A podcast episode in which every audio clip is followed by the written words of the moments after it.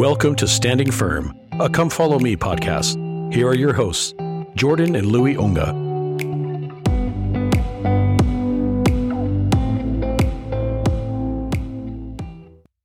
Hello, welcome to Standing Firm, where we talk Come Follow Me scriptures with you each and every week.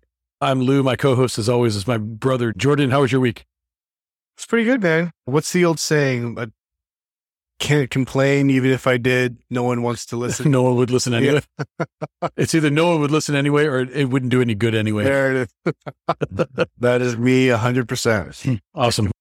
This is exciting this week. Uh, we have some scriptures to talk about, and there's a lot to talk about. Oh, uh, yeah. First Nephi 1 through 5. There's, man, you could do three shows on this one. Seriously. So we'll go ahead and dive right into the to the material. The Book of Mormon. When I think of First Nephi, the beginning of the Book of Mormon, really this is a story of deliverance, right? The story of Lehi and his family fleeing Jerusalem on its surface, it might not be as flashy and dramatic as say the Lord protecting Shadrach, Meshach, and Abednego in the fiery furnace of Nebuchadnezzar. But when you consider what they were fleeing and what was on the line if Lehi didn't listen, it, it becomes as riveting a story as there is in all of Scripture. Oh, And going back to the original point about this being yet another story of the Lord's deliverance, the last word of this chapter is, in fact, deliverance. that's interesting. I didn't catch that before. Something else that caught my mind, and you know, I think it's important that you know, if this is your first time going through the Book of Mormon or your 1000th time going through the Book of Mormon, important to keep in mind that Nephi is writing these nearly, you say, like 30 to 40 years later. Yeah, many decades later. Yeah, he's, yeah, that's going to put him in his 40s and 50s. He's writing and he's he's recalling all of these events that have, that have happened to him. In fact, he was able to write in such great detail, which always blows my mind. These are some of the most profound, impactful moments of his life, and uh, he was able to perfectly capture these and mixes in perfectly with what we talked about last week of how the Book of Mormon was written through prophecy and revelation. And he was able to do that because of that. Yeah, definitely. There's good counsel in there for all of us who strive or try to keep records. And it's, first of all, it's that you can write things down many years after they happened. Just because you miss writing about something the week that it happened or the month that it happened or the year that it happened doesn't mean that you shouldn't write it. And second, when you're striving to record some things that happened years ago and your memory is failing you a little bit, be like Nephi and in the spirit of prophecy and revelation in your personal life, you can ask the Lord to help you remember the things in detail that you may have forgotten.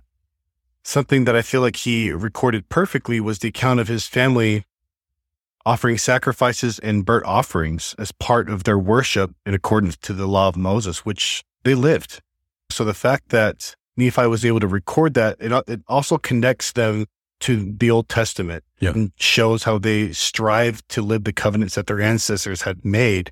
And this is something that they continued through the Book of Mormon until Christ shows up and he teaches them the higher law, the same law that he taught in the New Testament. Yeah, no, you're right. And talking about worship and how um, things were administered in the church, it would have been the high priest of the Levitical priesthood or the priesthood of Aaron that administered ecclesiastical authority, or in other words, they were in charge of the church.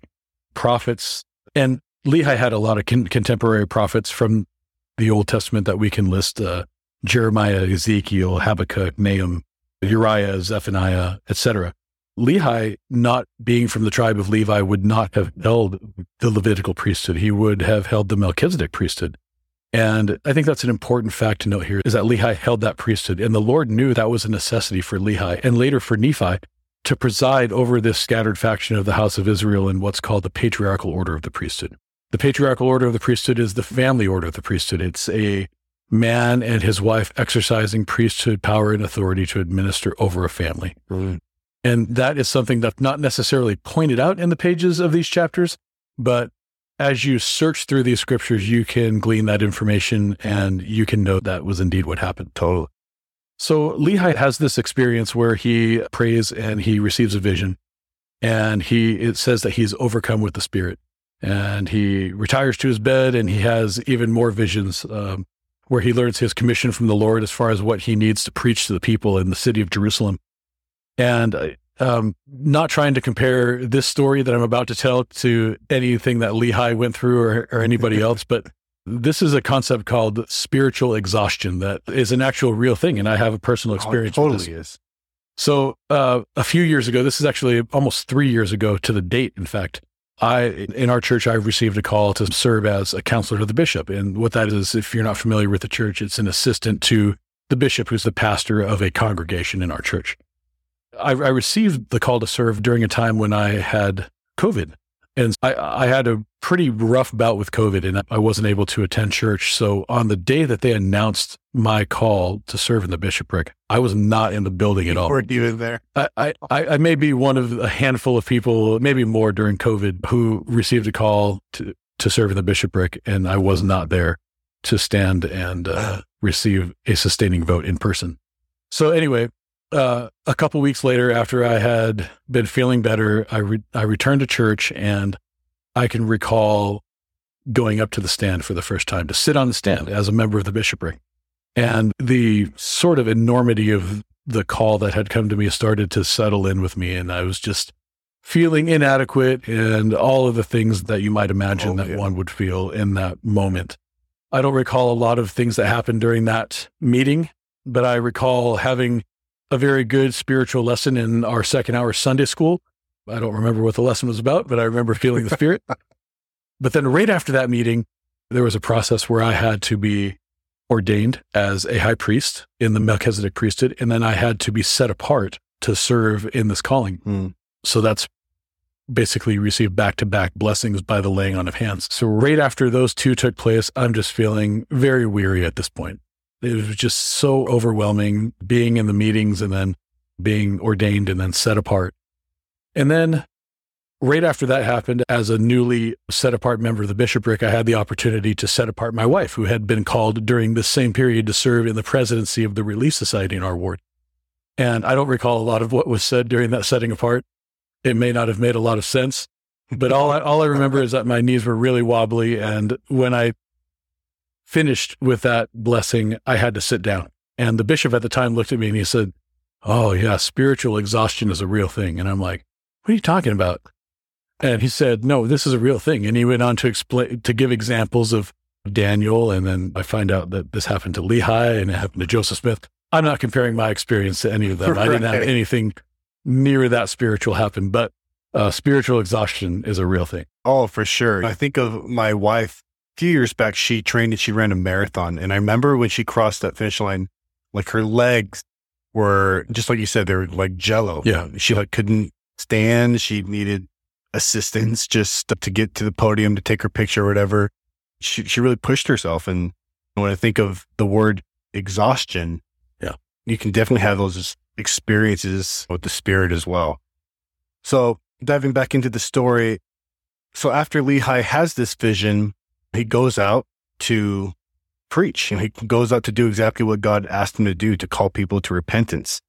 And these people tried to kill him. Like, look, yeah. and this made me think just how wicked were these people. Somebody's just talking about God and they have to worry about getting killed. This made me want to look into the Old Testament, as we know right around this time that this story is taking place in the book of Jeremiah. So I turned book of Jeremiah chapter 9 where it actually talks about the Jews in Jerusalem and their behavior.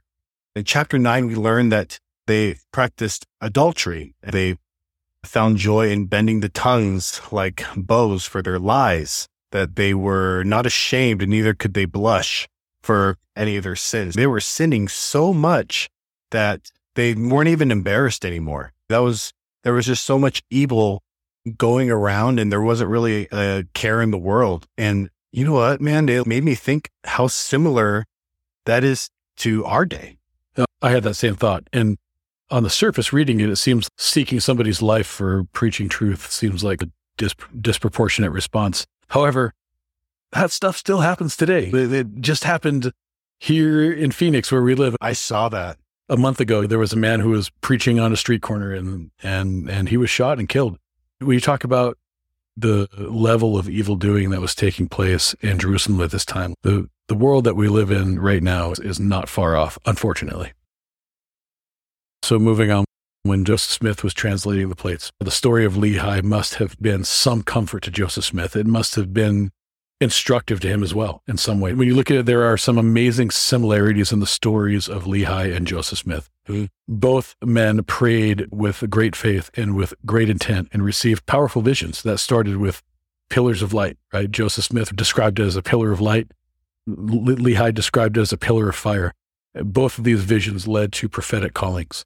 When you talk about persecution, even though Lehi's persecutions in Jerusalem were fairly short lived, they were pretty intense. And as as we know, Joseph Smith lived a life of persecution, constant threats to his life, and many incidents of physical harm leading up to his martyrdom. Both men became stewards of scripture that were recorded on plates. Both of those records became instrumental in guiding and providing the word of God to different groups of people in different dispensations. Both men were forced to take treacherous and difficult journeys through wilderness and frontier land in order to mm. accomplish their commission to the Lord. No matter where their journeys took them, though, the Lord was mindful of where they were, both physically and where they were on their path back to their Father. That's a pretty powerful connection. I never really thought about Lehi and Joseph Smith having such a similar story when it comes to doing what the Lord has asked and being his prophet. It definitely comes with a target on their back, I'm sure. Yeah. and, uh, sounds like. like I said, I can only imagine some comfort that Joseph Smith took as he translated the story and learned of it for, for himself. And that brings us to one of the most famous verses in all of the Book of Mormon in First Nephi chapter 3, verse 7, where Nephi faithfully declares, I will go and do the things which the Lord hath commanded.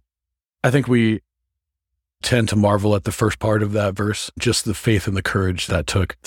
But the second part is what really stands out to me. Nephi's declaration that he knows that the Lord provides a way for us to accomplish all the commandments. And you think of the ramifications and the, the consequences really of having a God that gives commandments and doesn't provide a way for us to accomplish those things. That God then becomes an unjust God. Yeah. And when you pair that with the fact that not only has, not only does God provide small ways for us to accomplish our obedience of the commandments, but he also has provided us as a sacrifice, his son, to help us in those many moments in our lives where we're going to fall short of, of complete obedience. One of the things that I love the most about this verse is takes me on a different route. Sometimes we find ourselves thinking just because God asks us to do something that we automatically assume it's human nature to think this way that God's way is going to be the way. It's going to be easy. It's going to be, the road's going to be smooth. But I don't know about you, Lou, but anytime I've ever gotten an answer from God, he always wants me to do the harder thing. Sure. Like he always wants me to go through a period of growth and development, sometimes patience and pain, really feeling all of the effects of the fruits of the spirit that Paul talks about in Galatians everything from love, joy, faith to long suffering. Yeah. Uh, yeah. And when you think about that, this story tells of exactly what you're talking about. They go through several attempts to go back into the city to obtain the brass plates from Laban. It, it doesn't always work out, right? The first time they chased out by security. Yeah. Laban, Laban goes in and then Laban says, that Thou art a robber, which is funny because Laban is the actual robber in this story. And it's that faithful continuance. Trust in the Lord and do what he's asked you to do and eventually deliverance. Absolutely. And you know what, Lou, as much as I love first Nephi chapter three, verse seven, you know, Nephi's great oath, you know, I, I will go and do such a profound statement in faith in the Lord.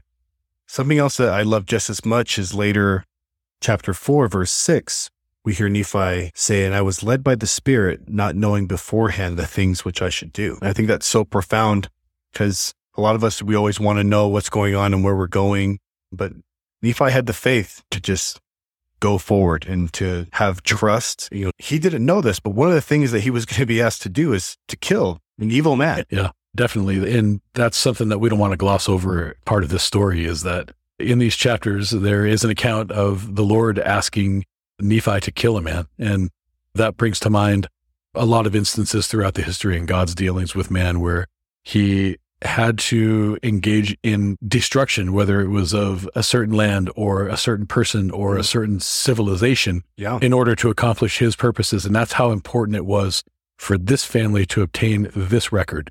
And when they return to their father and their mother in the wilderness, and there's a, a great story in there of just the joy that comes. Hmm.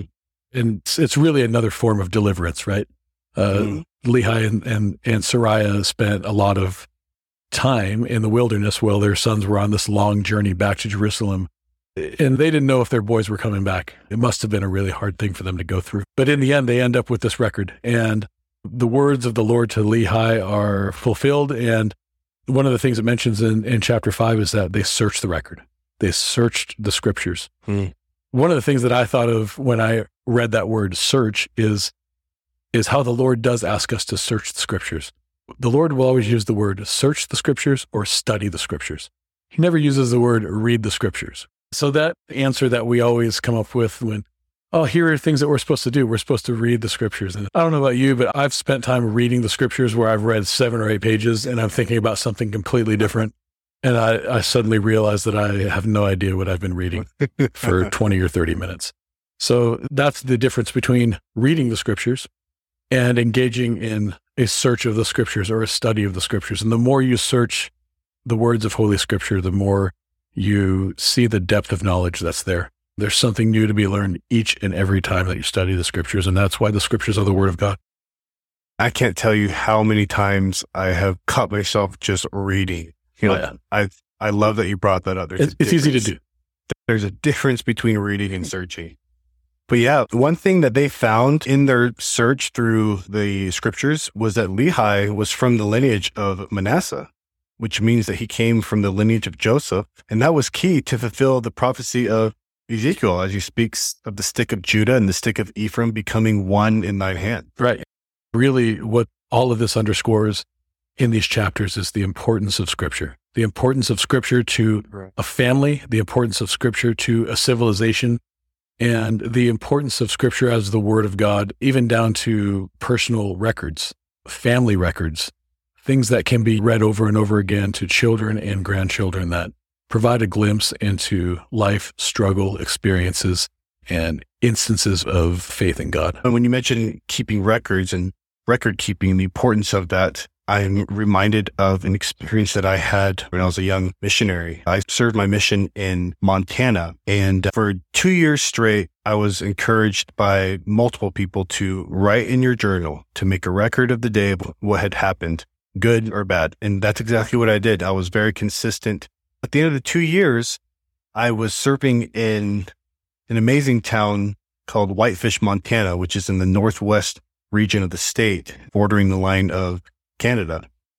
And to get back to Billings to fly home to Phoenix, home to my family, there was an 11 hour bus ride. Oh, wow. That's a big state. Yeah, it's a huge state. It's big sky country, right? Yeah.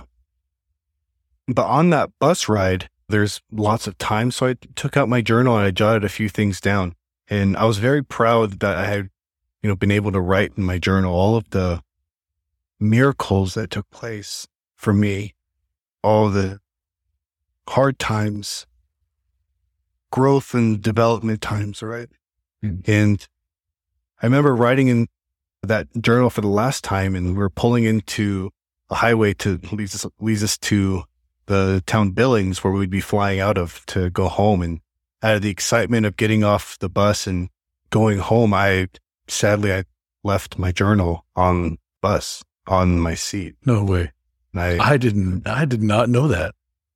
Yeah, man. And I, and I've never seen that journal again. And I've tried over the years to recall some of the memories and, and write on paper some of the great experiences that I was able to enjoy as my time as a missionary. But when I think about that experience that I had, I wish today that I had my journal so I could share it with my children so that I would be able to read from it and have him know the great miracles that the Lord blessed me with in those two years and the people that I met. And that's something that I strongly desire that I, that I would be able to have for my children. Wow, Jordan, I, I, didn't know that story. But one thing that we've learned this week is that it's probably not too late for you to ask God and record some of those things that happened. Maybe you can recall some of the the things that happened, and that can still be a blessing to your children and grandchildren. That's a wrap for this week's show. We thank you for joining us. We'll pick up the story next week. Nephi and his brothers return to Jerusalem once again.